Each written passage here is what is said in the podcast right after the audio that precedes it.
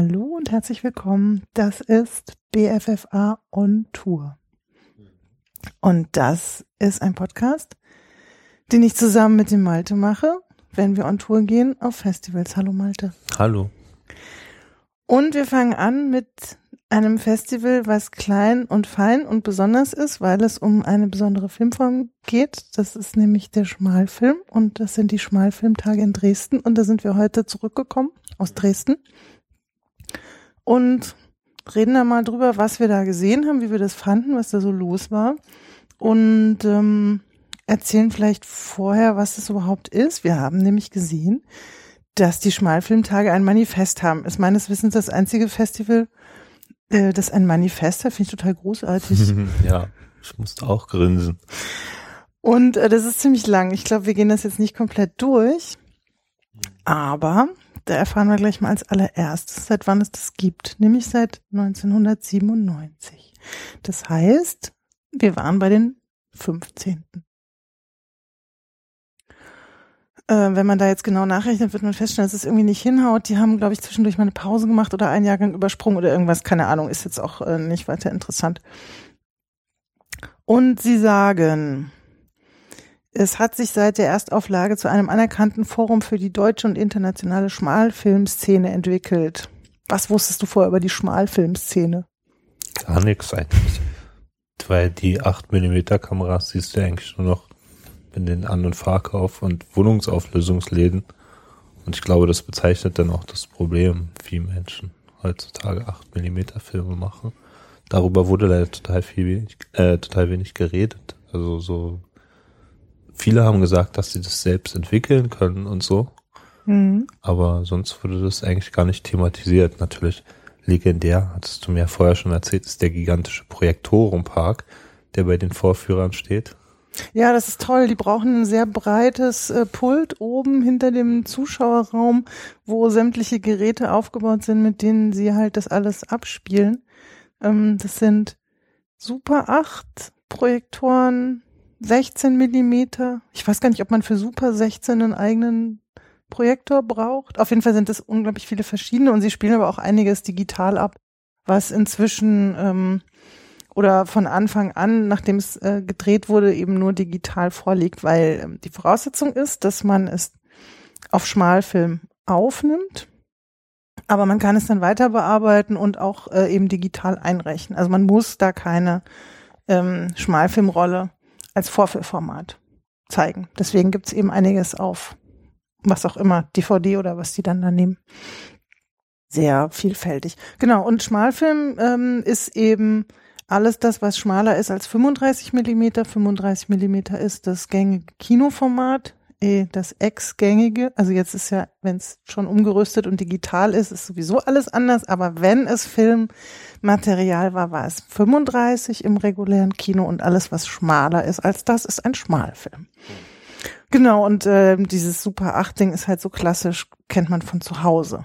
Sind auch immer mal so Filme dabei oder so Found Footage, wo Leute auf dem Flohmarkt Zeugs gefunden haben, wo sich Familien irgendwie gegenseitig gefilmt haben. Aber es gibt eben auch Leute, die das noch richtig als Kunstform eben hochhalten und ganz tolle Sachen damit machen. Ja, dazu kommen wir wahrscheinlich später ganz kurz, mhm. weil ein britischer Artist hat ja das ganz lang und breit ausgeweizt, warum er 8 Millimeter Filme nimmt und so. Dazu kommen wir nachher. Da warst du ja leider nicht dabei, also musst du das ganz alleine erzählen. Genau, das darfst du dann machen. So, vielleicht ähm, nochmal zu diesem äh, Manifest, bevor wir jetzt äh, mal durchgehen, was da im Programm alles so zu sehen war. Was sagen Sie uns da Spannendes?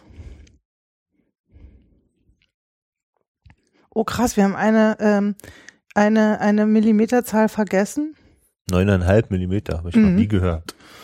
Mm, ich glaube, wir haben auch keins gesehen bei dieser Ausgabe.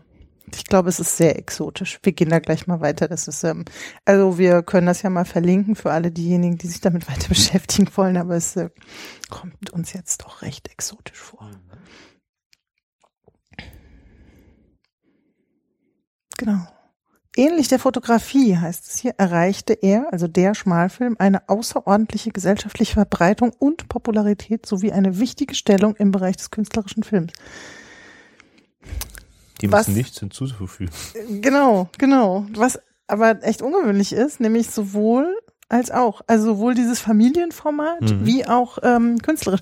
Kommt auch daher, dass es so günstig war, glaube ich, und so, ähm, ähm, so leicht und so, so leicht einsetzbar. Also man konnte das halt irgendwie ganz schnell wohin tragen und im Gepäck immer mitnehmen und hatte nicht so riesige Kartons und Ausrüstung und Beleuchtung und Zeug. Also es war halt einfach ähm, für, für Künstler auch ökonomisch gesehen ein, ein günstiges Medium. Und wegen der kurzen Laufzeit der 8mm Kassette ist es ja quasi prädestiniert, einen Kurzfilm damit zu machen. Ja, nichts anderes ist damit möglich, es sei denn, man klebt sehr, sehr viele aneinander. Hm. Genau, hier Stichwort unabhängige Filmproduktion, weil es halt so preiswert ist. Ja.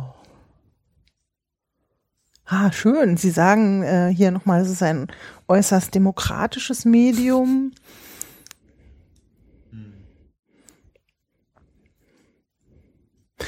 Ja. Noch was Wichtiges hier, was wir noch sagen müssen? Ich denke nicht, tatsächlich steht da alles drin, was wir auch gerade gesagt haben. Mm. Ist ja auch voll doof, das ganze Festival teasern. Die Menschen sollen da ja selbst hingehen, dann ist es viel lustiger.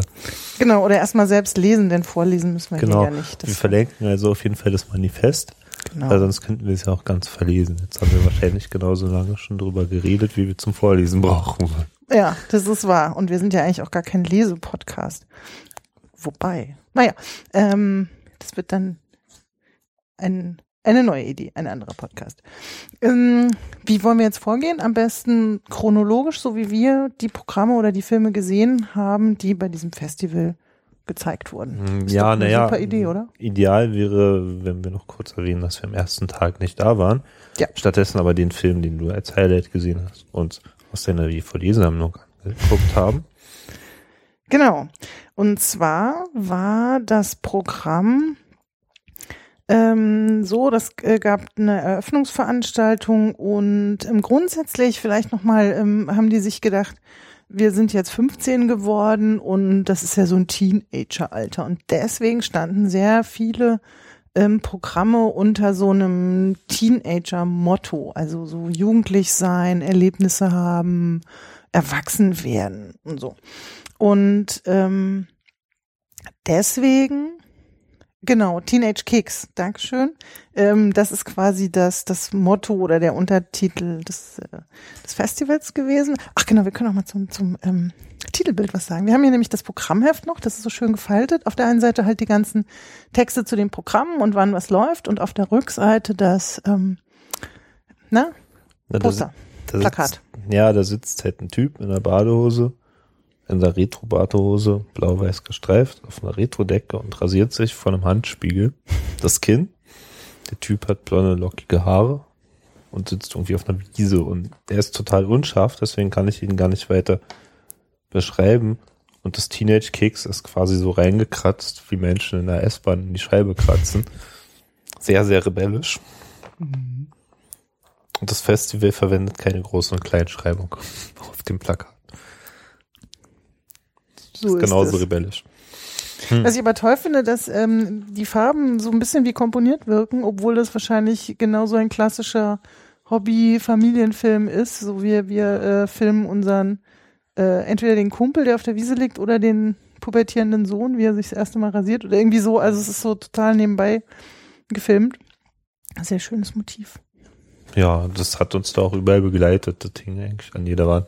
Mhm. Und kam im Trailer auch vor. Der Trailer ist eigentlich auch ganz hübsch. Ja, Sollte man sich auch mal anschauen. Den der- fand ich toll. der Webseite. Hm. So, jetzt zu dem Film, der ähm, mich beeindruckt hat. Highlight, ähm, habe ich das echt gesagt? Na, du hast gesagt, du würdest deswegen gerne schon am Donnerstag anreisen. Und das haben wir leider beide nicht geschafft. Das haben wir dann nicht gemacht, sondern haben den Film ähm, hier angeguckt. Der heißt Tarnation von Jonathan Carwett. Das ist ein US-amerikanischer Film aus dem Jahre 2004. So ein normaler Langfilm.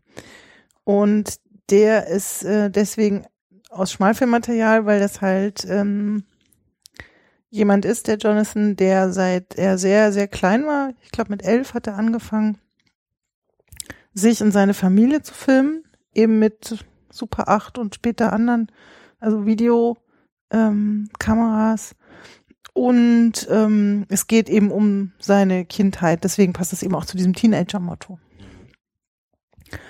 Und ja, ich finde den ganz großartig, aber auch äh, enorm verstörend, weil das halt so eine krasse Familie ist und man da so nah dran ist, weil man halt ganz oft durch mit seinem Blick halt äh, seine Mutter und seine Großeltern erlebt und ähm, das wirklich eine, eine krasse Geschichte ist. Also vor allen Dingen die Geschichte der Mutter fand ich, fand ja, ja. krass. Der, der hat ja schonungslos auch überall immer die Kamera dabei und hat Mhm. den, die ganze Zeit den Leuten vor die Nase gehalten, egal in welchen Lebenslagen die gerade waren.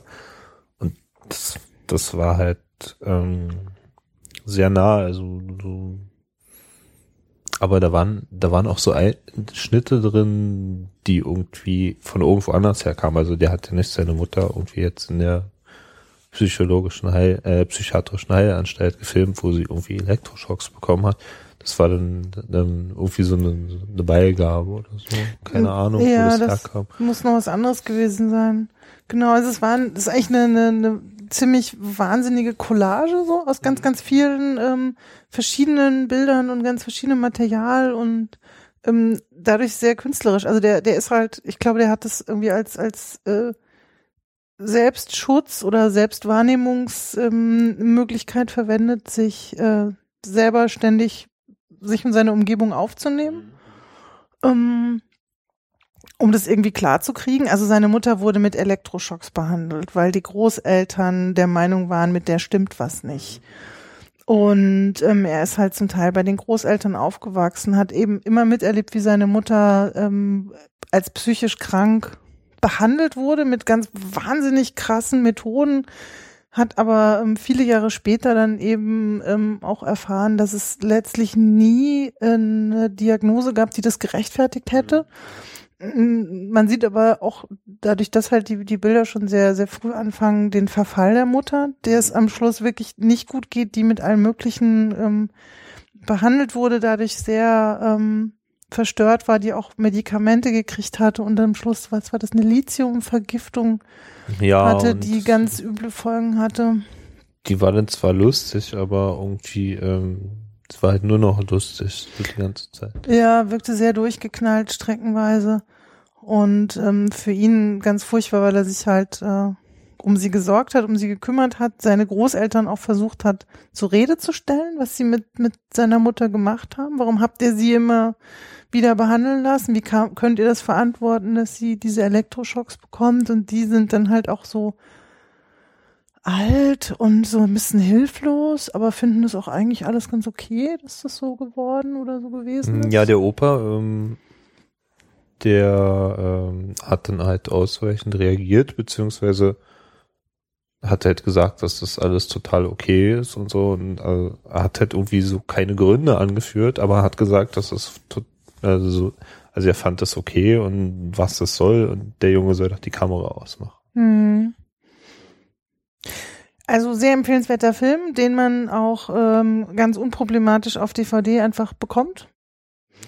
Ähm, man sollte vorbereitet sein. Das ist jetzt irgendwie echt nicht so die äh, flockige Unterhaltung, aber ähm, wirklich krass. Was ich ganz besonders beeindruckend fand, vielleicht äh, das noch ähm, so zum zum Schluss. Der hat sich als als Elfjähriger schon in so Performances selbst gefilmt, total verkleidet und hat so eine so eine Art Mutterrolle eingenommen und spricht mit so einer Stimme. Also total irre, dass der da elf war. Also der hat schon irgendwie, ähm, weiß nicht, welche Rollen er das von der Mutter hatte oder so. Also merkst du ein bisschen, er hat da genauer hingeguckt bei anderen Leuten und imitiert die auf eine total abgefahrene Art. Also der, ähm, der hat auch echt enorm Talent und ähm, durch diese sehr krassen Lebensumstände äh, das sich ja auf sehr ungewöhnliche Art und Weise entwickelt. Hm, Das, So.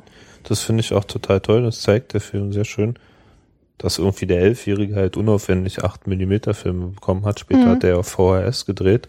Das ist natürlich noch unaufwendiger, ähm, weil man das halt nicht mehr entwickeln muss. Aber ja, das zieht sich halt durch den ganzen Film. Zum Schluss hat er dann ähm, digital gedreht. Mhm. Oder verwechsel ich das? Der hat dann ja mit einem anderen Menschen zusammen irgendwie in seiner Wohnung mit der Digitalkamera gedreht.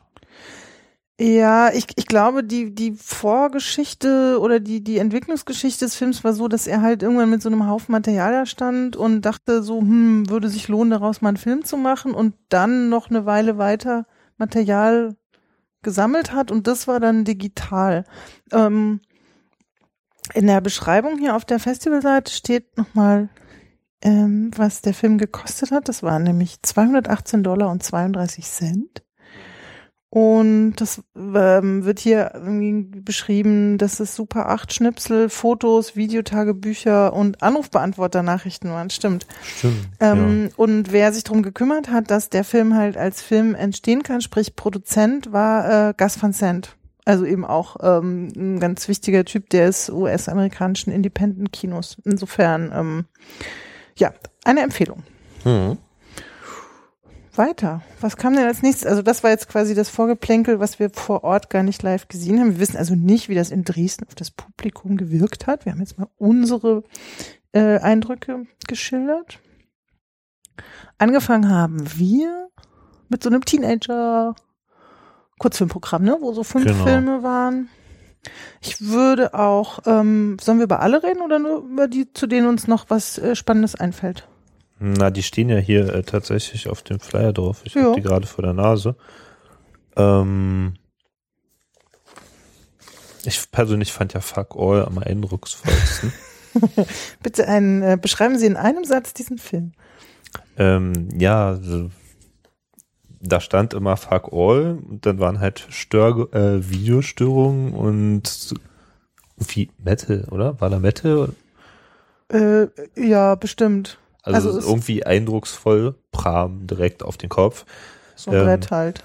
Ja, die Moderatorin hat gesagt, der, der Autor von dem Film wollte damit die Frustration über den Produktionsprozess von einem anderen Film verarbeiten. Ähm, ich glaube, der Produktionsprozess war ausgesprochen beschissen, weil, also der Film war halt wirklich, als wenn jemand ein, ein Brett vor den Kopf knallt und dahinter lautstark irgendwie Störgeräusche abspielt. Ja, und hätte man vorher gewusst, dass, ähm, dass das kein Fehler in der Projektion ist, dann hätte man sich auch von der ersten Sekunde an drauf einlassen können. Das finde ich immer total wichtig, wenn das moderiert wird, dass, äh, dass dann gesagt wird, so, übrigens, keine Beschwerden bitte, das soll so verrauscht sein, weil sonst kommt da gleich so, äh, Moment mal, irgendwas stimmt, da stimmt doch was nicht. Soll ich jetzt Bescheid sagen oder merken die das noch? Nein, diesmal sollte es so sein. Ja, den fand ich auch ähm, sehr schön. Ich glaube, der war, steht da eine Zeit dabei, irgendwie zwei Minuten oder so, wenn überhaupt. Mm, Nee, Also hier tatsächlich- nicht. Leider nur auf den, auf den Stimmzetteln. Wir müssen nächstes Mal unbedingt die Ah, Stimmzettel noch Genau. mitnehmen. Ja, das war ja auch ein äh, Publikumswettbewerb, Genau. den wir da echt war. Nee, auch da gab's keine Stimmzettel. Das war ja, nee, das war später. Verwechselt. Mhm. Mhm. Oh Mensch. Also ich fand in dem Programm einen Film ganz großartig, den du schlecht produziert fandest. Mhm.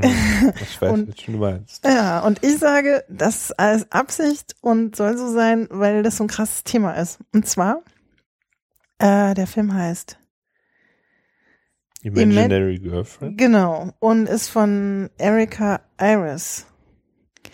Und ähm, das geht um einen Jugendlichen, halt auch, weiß ich, 14, 15, 16, ähm, der eine sehr dominante Mutter hat und keinen Vater mehr, weil der gestorben ist. Und die Mutter ihm auch ständig erzählt, dass sie so froh ist, dass er noch da ist und er würde seinem Vater ja auch jeden Tag ähnlicher werden. Und ähm, das ist von Anfang an schon so ein bisschen, wo du denkst, so, uh, die Mutter ist ganz schön auf ihn fixiert. Und ähm, dann hat er eine Freundin, die ist aber halt imaginary. Und äh, die ist total fordernd. Die ist so, ey, ja, hier, komm, knutschen und so. Und er ist halt voll schüchtern. Und ähm, das ist ein super Kontrast und Gegensatz. Und ähm, nach einer Zeit, also ich habe eine ziemliche Weile äh, gebraucht, bis ich gemerkt habe, dass ähm, die Schauspielerin die gleiche ist Mhm. von dem Girlfriend und von der Mutter. Und gemacht ist das halt mit Greenscreen. Also die Figuren agieren vor so ähm, montierten Hintergründen. Und sie wirken auch total zweidimensional. Als hätte Mhm. jemand da so Karten vorgehalten. Ja, Sie haben Ansteckmikrofone, was ich sehr irritierend fand. genau so, so, aber so ganz dicke, also die man so so ganz deutlich sieht mit so langen schwarzen Kabeln, die dann auf gelben T-Shirts sich so Mhm. abzeichnen. Und ähm, Äh, die reden auch zum Teil äh, einfach, also im, in dem Sinne aneinander vorbei, dass ähm, gar nicht versucht wurde, da einen sinnvollen Dialog zu machen. Die reden halt wirklich gleichzeitig Genau. über verschiedene Dinge. Das ist total nervig.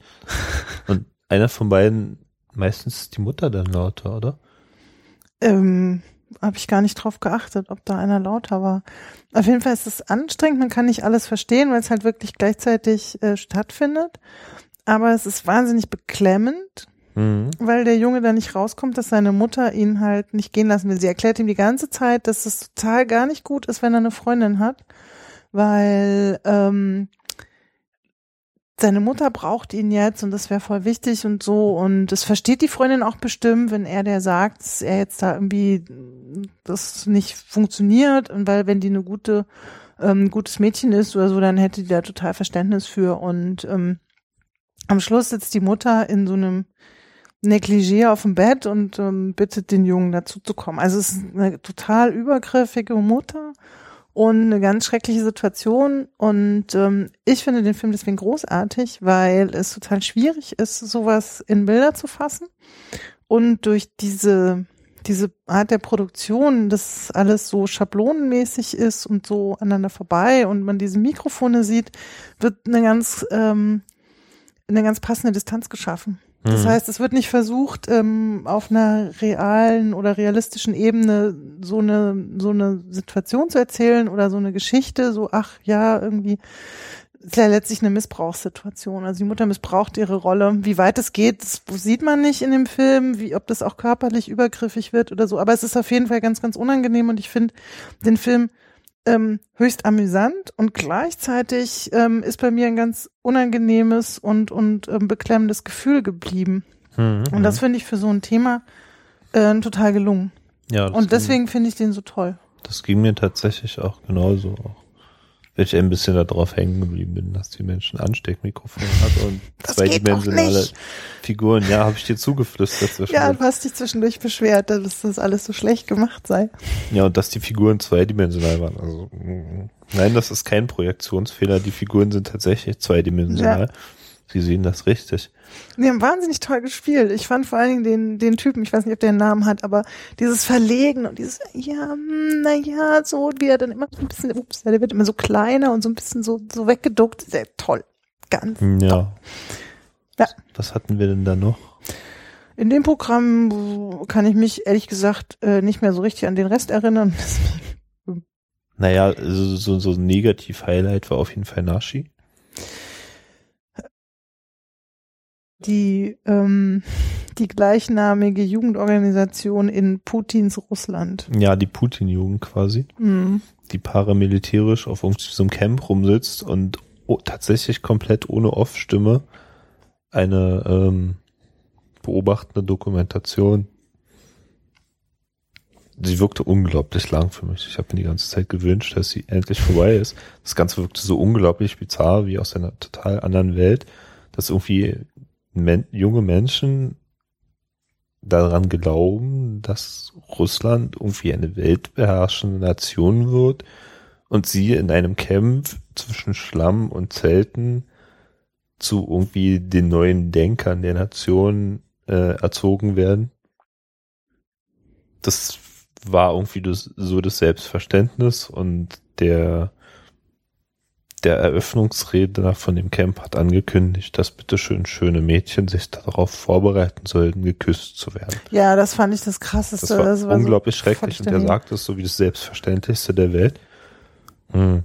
Das ganze Camp hatte das volle Programm von irgendwie Kalaschnikows zusammenbauen bis hin zu super schlechten Amerika-Parodien und also es war halt so, ah, ah, okay.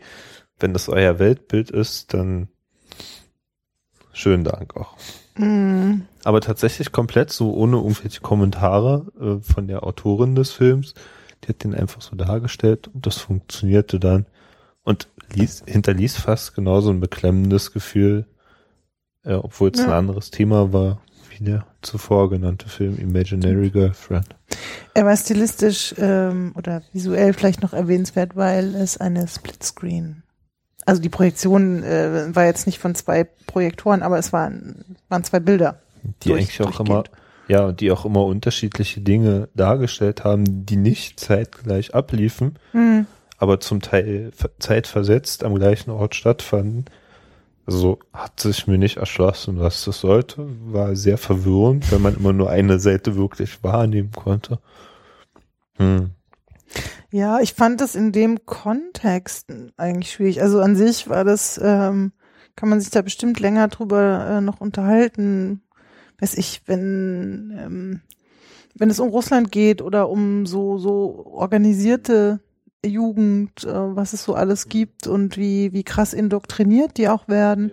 Und wenn man sich vielleicht mit derjenigen, die das, ich glaube, es ist eine Frau, ähm, Ja, die das ja. gemacht hat, ähm, unterhalten würde oder daraus einen, einen größeren Kontext bauen, dann ist das, glaube ich, ganz spannend. Ich fand das in diesem Programm, da ging es halt ähm, tatsächlich um niederländische Filme. Das kann man vielleicht noch dazu sagen. Kommt jetzt nicht so richtig raus, weil tatsächlich auch, ich glaube, in der Hälfte der Filme Englisch gesprochen wurde Mhm. im Original und dieser Film eben ähm, ja nun in Russland gedreht wurde, aber es sind halt offensichtlich alles äh, niederländische Filmemacher und Filmemacherinnen. Und ich fand es einfach ein bisschen zu sehr zusammengewürfelt. Ja, So, es wirkte sehr zufällig, in Hm, der Tat. Ja. Gut. Auch wenn vielleicht zu kritisieren ist, dass irgendwie zwei von den ähm, 1, 2, 3, 6 Filmen sich tatsächlich direkt oder indirekt um Kindesmissbrauch drehten. Tatsache war nämlich noch einer, ja.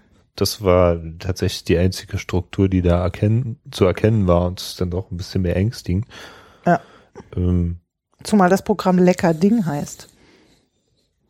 ja, naja, das ist dann noch beängstigender.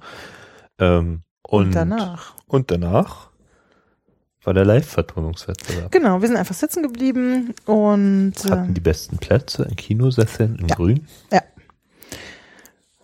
Und äh, was dann passiert, das gibt es jedes Jahr.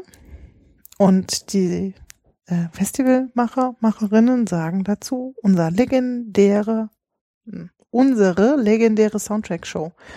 Und ähm, da geht es eben drum, dass die, sie haben die Anzahl genannt, zehn Filme, glaube ich, im Vorfeld Mhm. ähm, verschicken an ausgewählte Musiker, Musikerinnen oder andere Vertonungskünstler und Künstlerinnen.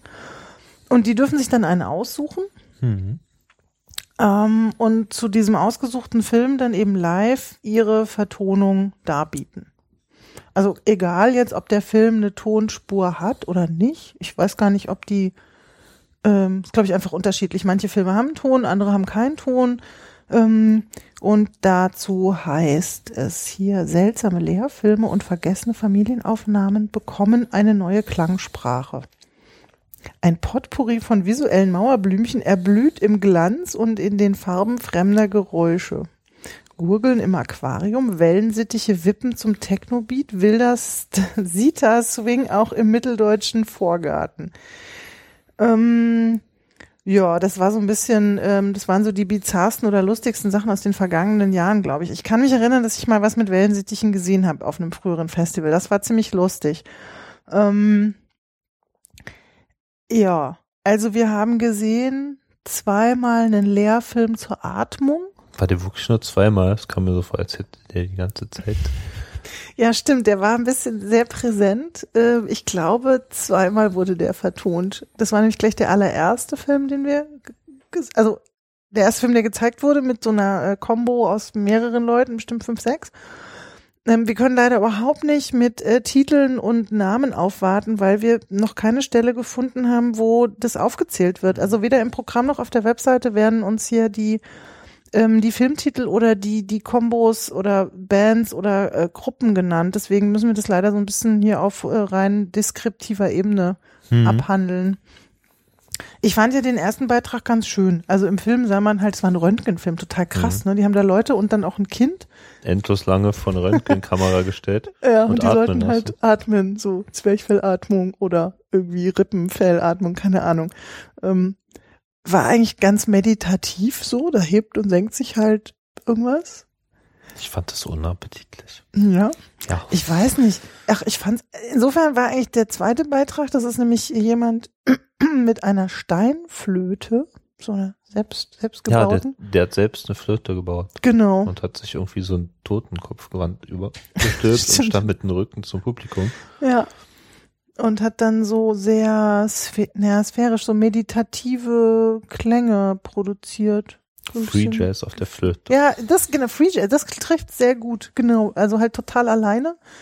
Und ähm, äh, leider war das Publikum in Teilen dann auch irgendwie unaufmerksam, weil es doch etwas anspruchsvoll zum Zuhören war, weil halt eigentlich echt nichts passiert ist, weder auf der Ton- noch auf der Bildebene, weil man sich halt nur diesen äh, senkenden und sich hebenden Brustkorb da angucken konnte. Was, War- was aber ta ta ta die Jury nicht davon abhielt, dem denn den Preis zu geben. Voilà, genau. Wir sprechen über den späteren Preisträger. Und der fand es total krass, der war super ergriffen. Ja, das war schön. Ja, das fand ich total schön. Der stand da so, den hat es genauso überrascht wie mich übrigens auch. Ähm, weil er hat ja nicht den Publikumspreis gewonnen. Genau. Hm. Ja, was war denn sonst noch erwähnenswert? Der Publikumspreis vielleicht. Der war ähm, äh, ansonsten erwähnenswert, weil das unglaublich laut war, was sie da performt haben. Hm, Ja, das war irgendwie so, so eine Standard ähm, kein Plan Rock Combo mit irgendwie zwei Gitarren, einem Basser, einem Schlagzeuger und ich glaube einer hat auf Tasten gedrückt. Da war was mit Keyboard dabei. Ja, ja, genau. Mhm. Ähm, da waren auf jeden Fall so, so, so das klang irgendwie wie, wie so, so, so Synthie-Pop in hart irgendwie und besonders laut. Die waren ortsansässig und die haben letzten Endes auch den Publikumspreis bekommen, Genau. was ich mir auch wieder nicht erschloss, aber Nee, hat uns, hat sich uns nicht erschlossen und ähm, der Film aber nochmal dazu, das erklärt auch das, was, oder wie sie es dargeboten haben, nämlich laut und sphärisch und so, es war so ein bisschen so Klangteppich, Mhm. würde ich das beschreiben. Das war nämlich ein Film, ähm, äh, Weltraum. Oh Gott, ich weiß schon gar nicht mehr was genau, aber irgendwas mit Weltraum und Raumschiffen. Schwebte irgendwas. Weißt du es noch? Oh Gott, nee, ich kann mich nicht erinnern. Ich habe nur den Typ mit dem Radio im Kopf, ähm, der auf, seiner, auf seinem Stuhl saß. Das war aber eine andere Band, die dazu gespielt haben. Erinnerst du Oh. dich noch? Das waren die zwei Berliner, die irgendwie so wie die Endgegner eines jeden Hipsters aussahen. Ähm, Ah. die haben beide zusammen mit mehr oder weniger analogen Synthesizern irgendwie so, so, so Neo-Disco-Zeug gemacht, total schnell. Mit schnell Die Schweden. ja, ja, genau, die sitzen, die sind ja jetzt Berliner. Äh, Sagen, sie kommen aus Berlin, eigentlich aus Schweden. Genau, die Schweden, die so ganz ähm, so High-Titai lustigen Pop gemacht haben. Die kamen total gut an, aber ähm, haben die den zweiten Platz gewonnen? Das weiß ich gerade gar nicht mehr, wer den zweiten Publikumsplatz Keine hat. Ahnung. Naja, also wie gesagt, uns fehlt jetzt hier so ein bisschen die Liste zum Abarbeiten, aber tatsächlich war ich, ich weiß ja nicht, was, sag doch mal, was du dir vorgestellt hattest. Was hast du gedacht, was da jetzt kommt? Die haben ja am Anfang gesagt, wie so das Prozedere ist. Wir haben hier so ausgewählte Bands, wir schicken denen Filme, die suchen sich was aus und dann machen die das. Was hast du gedacht, was da auf dich zukommt? Hm, naja, ich habe erstmal nichts erwartet. Hm, Man, was man sah halt, genau, Entschuldigung, äh, man sah ähm, im, im Raum, also in einem Publikumssitze, dann eine sehr große Fläche, ähm, wo halt unglaublich viel aufgebaut war an drei Instrumenten. Schlagzeuge, viele Genau. Amps. Genau, und dahinter die Leinwand. So, das Genau. konntest du sehen. Und Ja, ja, also für mich sah es einfach nur so aus, als würde es laut werden. Ähm, und ich habe, ich bin irgendwie mit einer anderen Erwartung daran gegangen. Ich habe vorher die Webseite nicht durchgelesen. Ich wäre halt davon ausgegangen, dass die irgendwie alle auf den gleichen Film losklöppeln und hinterher das Publikum sagt, juhu, ihr wart am besten oder so. Ähm, war natürlich nicht der Fall, deswegen saß ich dann einfach nur noch da, mich überraschen lassen. Ich fand die erste Kombo ziemlich cool. Das war ein Schlagzeuger, einmal Akkordeon und ein Sousaphon. Hm, genau, ja. Die ähm, haben ziemlich fett gerockt. Deutlich fetter als alle anderen, die irgendwie Gitarre und so Kram dabei hatten. Ähm, und mein persönliches Highlight war tatsächlich der Typ mit der Geige, der dieses äh, Gedicht vorgelesen Ah hat. ja. Der ist ganz untergegangen. Der hat ein Gedicht über Murmeln erzählt, zu einem Film, wo Murmeln rumgerollt sind. Genau. Ähm, das war, das war sehr beeindruckend. Na gut, ich bin ein bisschen voreingenommen, weil ich ja lange Geige gespielt habe. Aber ich fand es eine schön, Ich dachte lange Murmel. Murmeln habe ich auch ziemlich lange gespielt, in der Tat. Nee, ich fand das aber auch eine schöne Idee, Geige zu spielen und dazu zu singen, weil das habe ich in der Art noch nicht gesehen. Es war ja auch eine schöne Aufbereitung, wer da einfach so stand mit seiner Geige und mit seinem Zettel gelesen hat und nebenbei der Mhm. Film lief. Es war total unaufdringlich und wirkte total selbstverständlich, als würde er einfach zu diesem Film gehören, finde ich. Das stimmt, das wirkte sehr harmonisch irgendwie so, als Ja, würde es zusammengehören. Das wirkt auch halt, ja, einfach, er hat da diesem Film zugehörig Dinge erzählt. Es war Mhm. quasi der einzige, der die O-Tonspur hätte sein können, während die anderen Menschen halt sich künstlerisch dem genähert haben, aber ich finde nicht so nah dran waren. Hm. Was mich da nicht so beeindruckt hat, war halt der Text. Das war ja so ein bisschen ähm, so gesellschaftskritisch. Wir sind Mhm. alle Murmeln. Wir werden hier nur von höheren Mächten durch die Gegend geschubst. Das fand ich Ja, wir müssen irgendwie angestoßen werden und dann tun wir verschiedene Dinge. Ja, Ja. das war mir ein bisschen zu bedeutsam, aber ähm, an sich stimmt, hatte ich auch schon wieder ein bisschen vergessen. Das war an sich eine ganz sympathische Vorstellung. Mhm. Ja, schön, dass du das nochmal ähm, in Erinnerung gerufen hast. Wir können leider nicht sagen, wie der hieß oder überhaupt irgendwer hieß, aber ähm, vielleicht kriegen wir es noch raus oder tragen es nach. Mhm. Genau. Was, ähm, was ich vielleicht zwischendurch ähm, mal sage, ich ähm, ähm, mache ja ansonsten in meinen Podcasts, also in den BFFA-Podcasts, ähm, spreche ich über Filme, die ähm, die auch irgendwo anzugucken sind. Also bei denen die Hörer und Hörerinnen eine Chance haben, sich das anzugucken, weil das gerade im Kino kommt oder im Internet verfügbar ist oder auf DVD erschienen oder so. Ähm, das ist hier natürlich total anders. Das ähm, ist uns natürlich klar, aber trotzdem haben wir total Bock drauf, äh, dass wir einfach, wenn wir so ein, auf so einem Festival waren oder im Idealfall während wir auf so einem Festival sind, darüber quatschen, Mhm. weil es irgendwie total Spaß macht. Und ähm, ja, und wer Bock hat, sich halt das eine oder andere dann noch so dazu zusammenzusuchen oder eben einfach nächstes Mal auch dahin zu gehen oder so, der ist da herzlich eingeladen oder die. Mhm.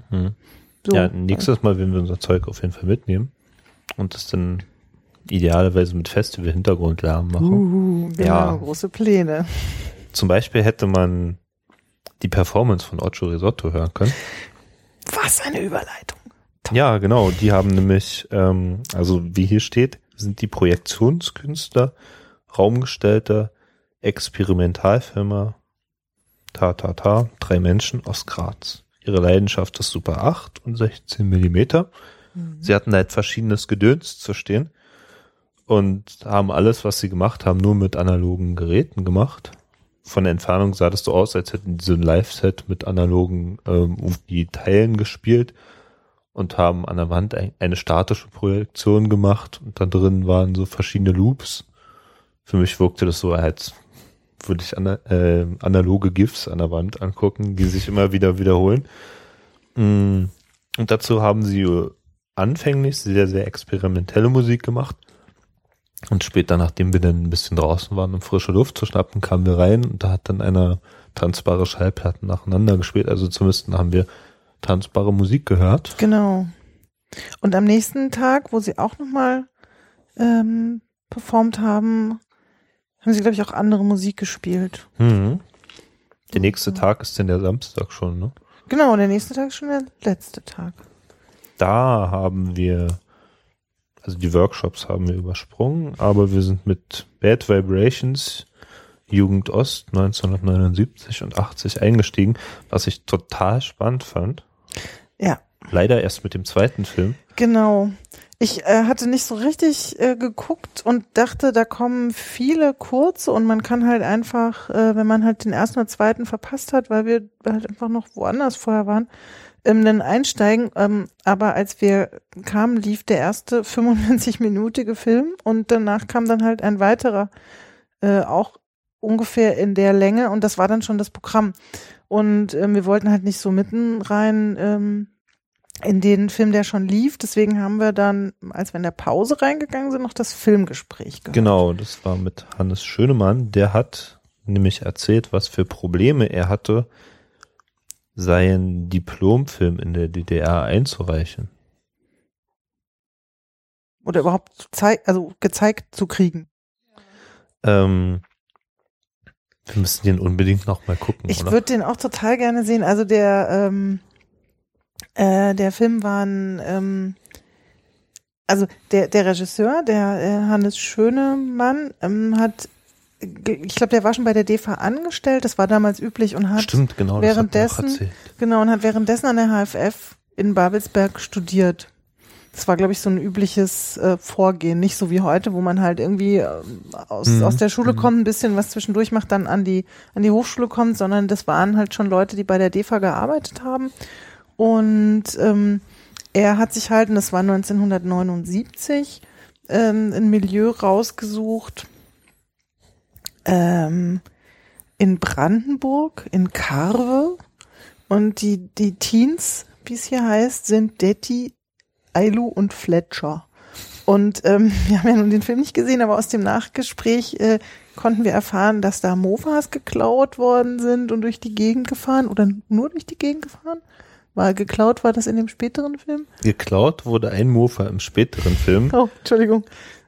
Der dann auch in Berlin-Prenzlauer Berg stattfand.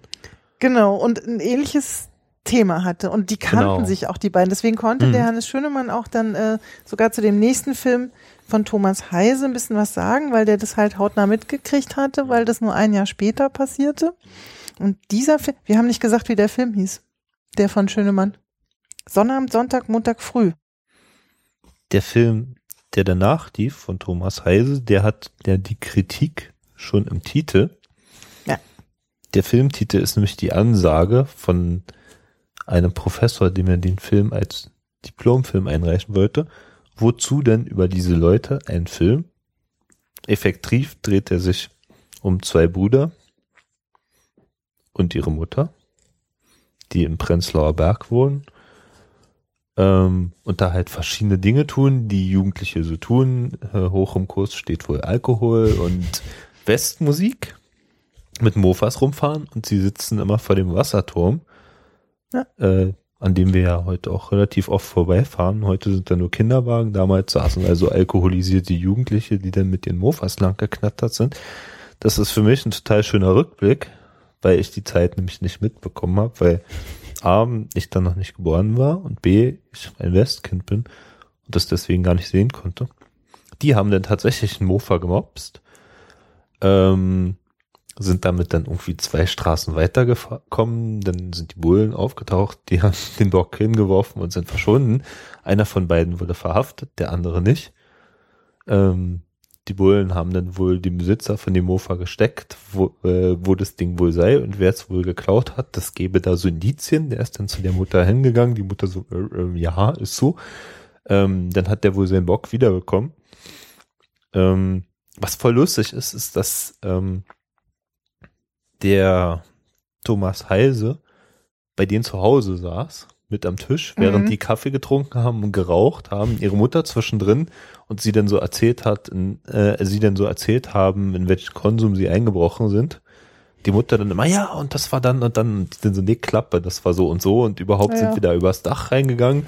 Und warum seid ihr da eingebrochen? Ja, weil wir uns irgendwie, Mutter so, ja, ihr wolltet doch Badehosen klauen. Ja, klar wollten wir Badehosen klauen. Das war total lustig. Mm, die Jungs haben irgendwie die ganze Zeit gequarzt und der eine hat irgendwie eine Freundin, die sehr, sehr sächsisch gesprochen hat. Den mhm. einen Satz, den sie gesprochen hat, der war super sächsisch, sonst hat sie immer nur geschwiegen und saß irgendwie lächelnd und winkend nebendran. Insgesamt total unterhaltsam. Das Publikum hat die ganze Zeit gelacht, weil die total lustig gequatscht haben ähm, und quasi immer geraucht haben.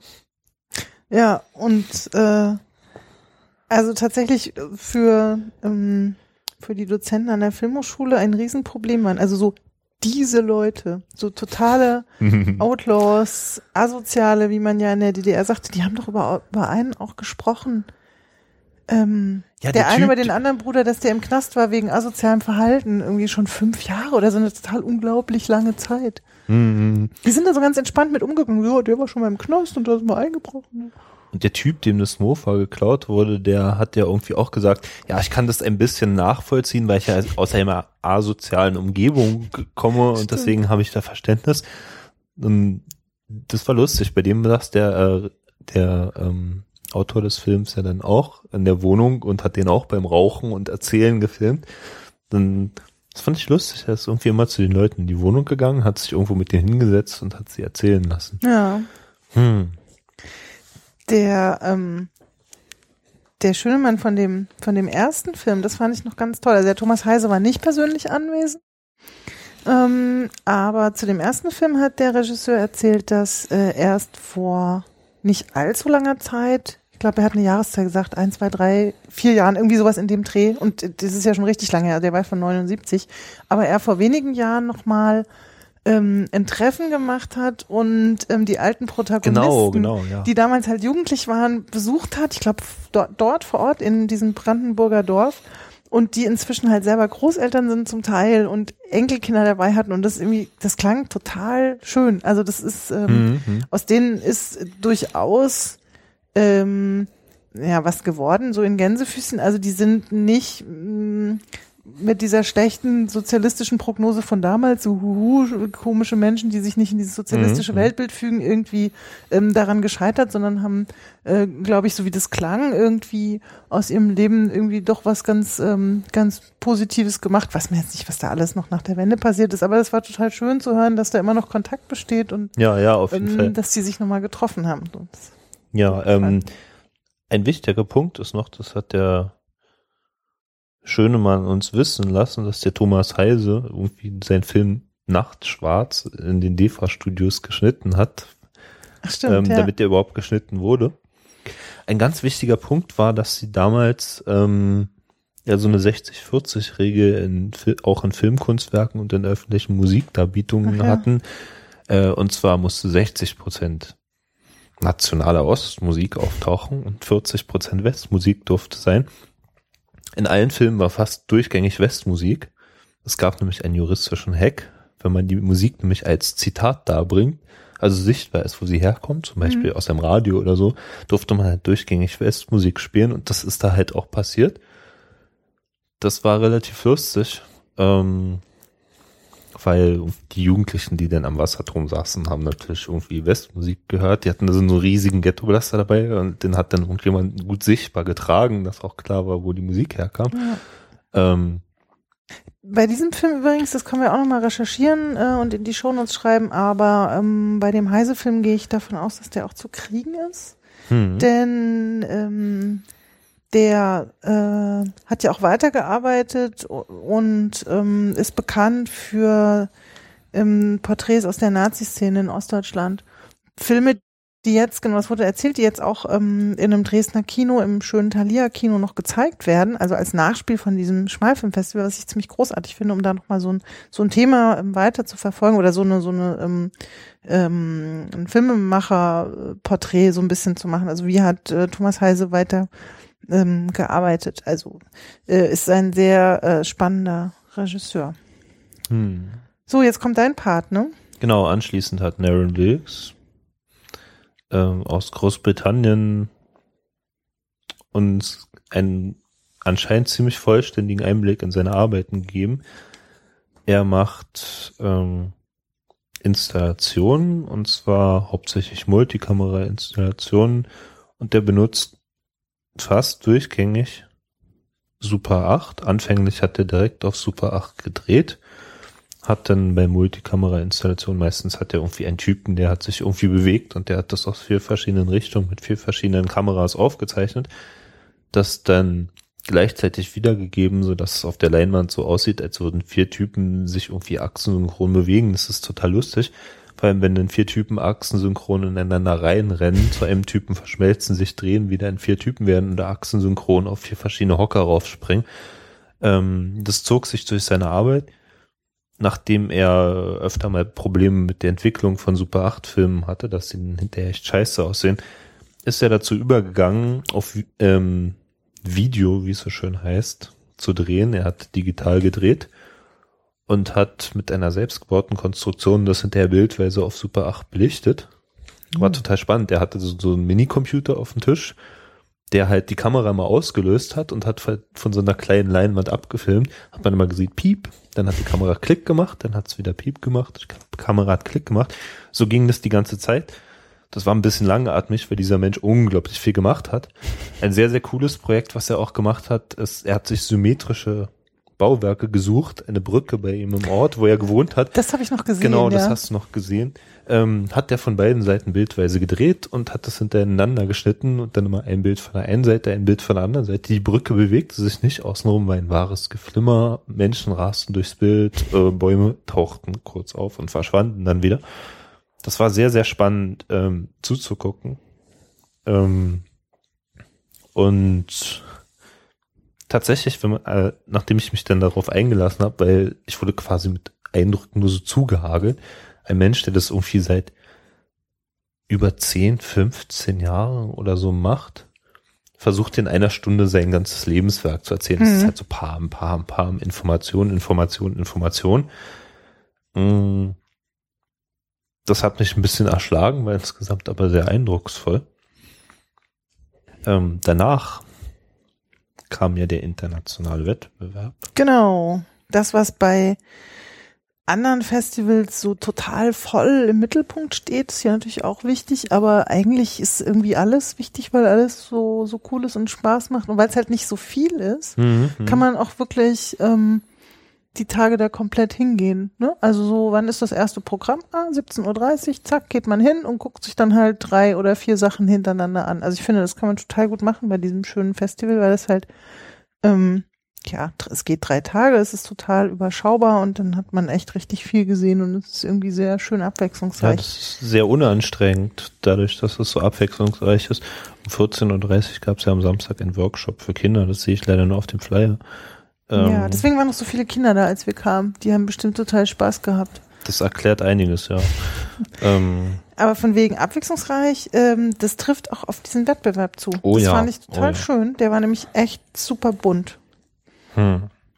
Wie, wie reden wir denn da jetzt drüber, ohne dass wir uns episch in äh, ganz viele Details verlieren, weil es echt, wie viele waren's? 13 Filme? Ja, die haben wir jetzt leider auch wieder nicht in der Reihenfolge, weil die einzige Reihenfolge auf dem Stimmzettel stand und die Stimmzettel konnten wir im Dunkeln nicht fotografieren. Bist du sicher? Das war auf jeden Fall der erste Film, der hier als Nummer eins steht. Aber ich glaube, danach geht's schon durcheinander. Genau, ja, du hattest mir zwischenzeitlich auf dem Telefon einen Film gezeigt. Ähm, wir können tatsächlich an der Stelle einfach nur auf die Liste verlinken, was da passiert ist. Äh, wenn wir jetzt beim Rüberscrollen einen Film finden, den wir Natürlich. Ah. Welchen fandst du denn am, ähm, du hast hier mal kurz, da können wir was nämlich ich fand einspielen. Framestorm total toll. Du hast da, ähm, du hast da ein bisschen was mit ähm, mitgeschnitten. Ja, Framestorm war einfach einen, eine Stop-Trick-Animation, wie es hier so schön heißt. Der James Pomeroy hat irgendwie Bilder oder halt irgendwie Verkehrszeichen oder bekannte Logos, wie das IBM-Logo, hat es ja gesagt, ist Mhm, aufgefallen. Das fiel auf, ja. ähm, genommen und da dann so zack, zack, zack, auch wieder so, fast so wie der, ähm, wie der Fuck All, einfach so mit dem Eindruck vollgehämmert und das war super bunt, das war ein wahres Geblitze und hast du nicht gesehen. Ähm, hier steht in der Synopsis Improvisation in Farbe und Rhythmus inspiriert durch die Free Jazz Komposition Ornette Colemans. War Musik im Hintergrund, an die erinnere ich mich gar nicht. An die kann ich mich auch nicht erinnern. Wahrscheinlich war gar Ah. keine Musik im Hintergrund, sondern der hat einfach nur die Mucke gehört und dazu den Film zurechtgeschnitten, was den Rhythmus erklären könnte. Beides ist möglich. Ich weiß es nicht mehr. Aber ich, ähm, ich fand das auch sehr schön. Das Ja. geht dreieinhalb Minuten. Das war nicht zu lang. Auf den Punkt gebracht. Und war, genau, also für dafür, dass es halt ähm, sich wirklich nur aus, aus äh, bunten ähm, Bildern und Zeichen und ja, Buchstaben, zum Teil nur angeschnittene Buchstaben, ähm, äh, besteht, war es tatsächlich äh, erstaunlich kurzweilig und Mhm. nicht, nicht langweilig. Geht, also es wirklich, manchmal sind einminütige Filme unglaublich langweilig, Mhm. ähm, weil, weil nichts passiert. So, und das war der überhaupt nicht. Der war, war echt, war schön. Genau. Und das war auch fast der einzige, der so gearbeitet hat. Die anderen Ja. waren echt anders, waren narrativer oder, oder experimenteller und der, der sich wirklich nur mit Formen und Farben beschäftigt und mit diesem Rhythmus, der war da ziemlich outstanding. Das, ähm, das ist eben ein Beispiel für diese genannte äh, Abwechslung. Mhm. Was haben wir denn da noch? Na, ich Ähm, fand ja gleich den ersten, für den habe ich auch gewotet, äh, total großartig. Genau, genau, der hieß 6 gegen 6. So, aha. Und ähm, war in Schwarz-Weiß gedreht. Und man sah am Anfang ähm, über eine Wasseroberfläche Menschen mit so ähm, so so Wasserballhelmen. Also mein erster Gedanke war so, ah, ich spiele jetzt Wasserball. Und dann tauchten die aber alle ab und hatten auch Flossen an den Füßen. Die sah man dann immer, weil die dann halt äh, tatsächlich richtig runtertauchten. Und dann waren die weg und dann tauchten die wieder auf. Dann kamen wieder Köpfe raus und dann tauchten die wieder runter. Ne? So Po aus dem Wasser, zack, man sah Mhm. die Flossen, dann waren die weg. Und dann ging das ein bisschen, dann kamen die hoch, redeten miteinander über irgendwelche Strategien und äh, Angriff, Verteidigung, war total unklar. Und dann am Schluss sah man, was die unter Wasser machen, was ja vorher nicht zu sehen war, weil die Kamera über Wasser blieb. Und das war eine total grandiose Überraschung, weil ja unter Wasser halt voll viel abging und das halt vorher nicht zu sehen war. Und das äh, fand ich wunderschön eingefangen und ähm, auch ganz still, weil ja unter Wasser kaum Ton ist. Man hört es ein bisschen klackern Und Und- Blubber. und blubbern. Und es handelt sich um die ähm, total unbekannte Sportart, behaupte ich jetzt mal wieder, war sie komplett unbekannt. Unterwasser Hockey. Hockey. Ja, sie hatten auf jeden Fall einen Puck und Hockeyschläger, also sehr, sehr, sehr kurze so lustige, Hockeyschläger. kurze Dinger. So, ähm, müsste man auch nochmal nachgucken, ob Und es das gab eine so ein ernsthafte Tor, Sportart also da war irgendwie so ein Blechding, was man gesehen hat und Ja. irgendwie haben sie mehr rumgeblubbert und sich schneller bewegt, als dann ein, der Puck irgendwie da drauf gelandet ist. Was ich sehr spannend war, es war eine gemischte Mannschaft. Hm, Das ist mir auch aufgefallen. Genau, das ist eine Sportart, wo Männer und Frauen in der gleichen, äh, in der gleichen Mannschaft spielen. Ja, und es war irgendwie sowohl ästhetisch wie auch total merkwürdig, weil es halt so eine komplett unbekannte Welt ist und dieses Überwasser, Unterwasser sich so extrem voneinander unterscheidet. Also ich fand den sehr schön. Und der hat doch, was hat der gewonnen? Hat der einen zweiten Platz gemacht, glaube ich, beim Publikumspreis oder so? Irgendwas war. Ich habe keine Ahnung mehr. Ja, wir haben zu viel gesehen und dann vergisst man nach ganz kurzer Zeit schon so wichtige Dinge. Wir haben tatsächlich ursprünglich auch nicht geplant, einen Podcast darüber Das zu machen, stimmt. sonst hätten wir uns nämlich die Shownotes schon vorher gemacht. Das äh, entschuldigt eigentlich auch. Genau, das entschuldigt unsere Unvorbereitung. Genau. Jetzt haben wir auch schon fast eine Stunde voll. Die Zeit vergeht wie im. Genau, das geht ziemlich fix. Ich gucke hier mal gerade noch so drüber, ob da noch ähm, was zu sagen. Doch, willst du nicht, den fandest du toll. Oh ja, stimmt, tatsächlich jetzt, dass du es nochmal ansprichst. Ja. Ähm, für den habe ich nämlich tatsächlich abgestimmt. Mhm. Ich habe mich nochmal korrigiert. Er heißt Ad-Hoc-Horrorfilme. Ähm, hier als Synopsis steht zwei spontan gedrehte Horrorfilme aus dem Alltag. Ach, Ähm, zwei. Ja, Ist genau. das dir aufgefallen? Mm, Ja, mir ist es aufgefallen, weil einmal da war so eine Mülltonne, dann hat eine Frau gruselig geguckt und dann passierte noch was. Ähm, das ist im Rahmen eines Kunstprojektes in Österreich entstanden. Die Menschen, die den Film gemacht haben, die kamen irgendwie aus Deutschland, haben dann irgendwie kurz erzählt, was sie da gemacht haben. Die waren doch gar nicht da. Außerdem steht hier Schweiz. Irgendwas? Da, dann kamen sie aus der Schweiz und ähm, die haben hinterher erzählt, dass sie ähm, für jeden Teil dieses Films irgendwie einen anderen Effekt benutzt haben. Verwechsel ich total. Oh, verwechsel ich total. Gut. Ähm, also ja, mein Lieblingsfilm war halt, wir schneiden das einfach, da fällt es keinem auf. Ähm, ja, Ja, wir gucken, wir gucken einfach nochmal hier drüber, ähm, wozu wir noch was sagen wollen, weil wir nicht zu allen 13 Filmen was sagen wollen, weil wir uns zum Teil gar nicht mehr dran erinnern. hm. Ähm, vielleicht irgendwas, war irgendwas besonders doof? Kann man auch mal sagen. So. Ich fand diesen Rennfilm besonders doof, wo die mit Autos rumgefahren sind und zwischendrin immer Brüste zu sehen waren. Ja, den fand ich auch voll doof. Das war irgendwie, da ging so Klischee Aneinanderreihung los, so äh, schnelle Autos, coole Männer und Titten. Ja, ja, ja, ja. Ja, irgendwie Crash-Testing hieß, hieß der. Äh, der da, genau. Ja. Britischer Film. Oh krass, 14 Minuten, echt?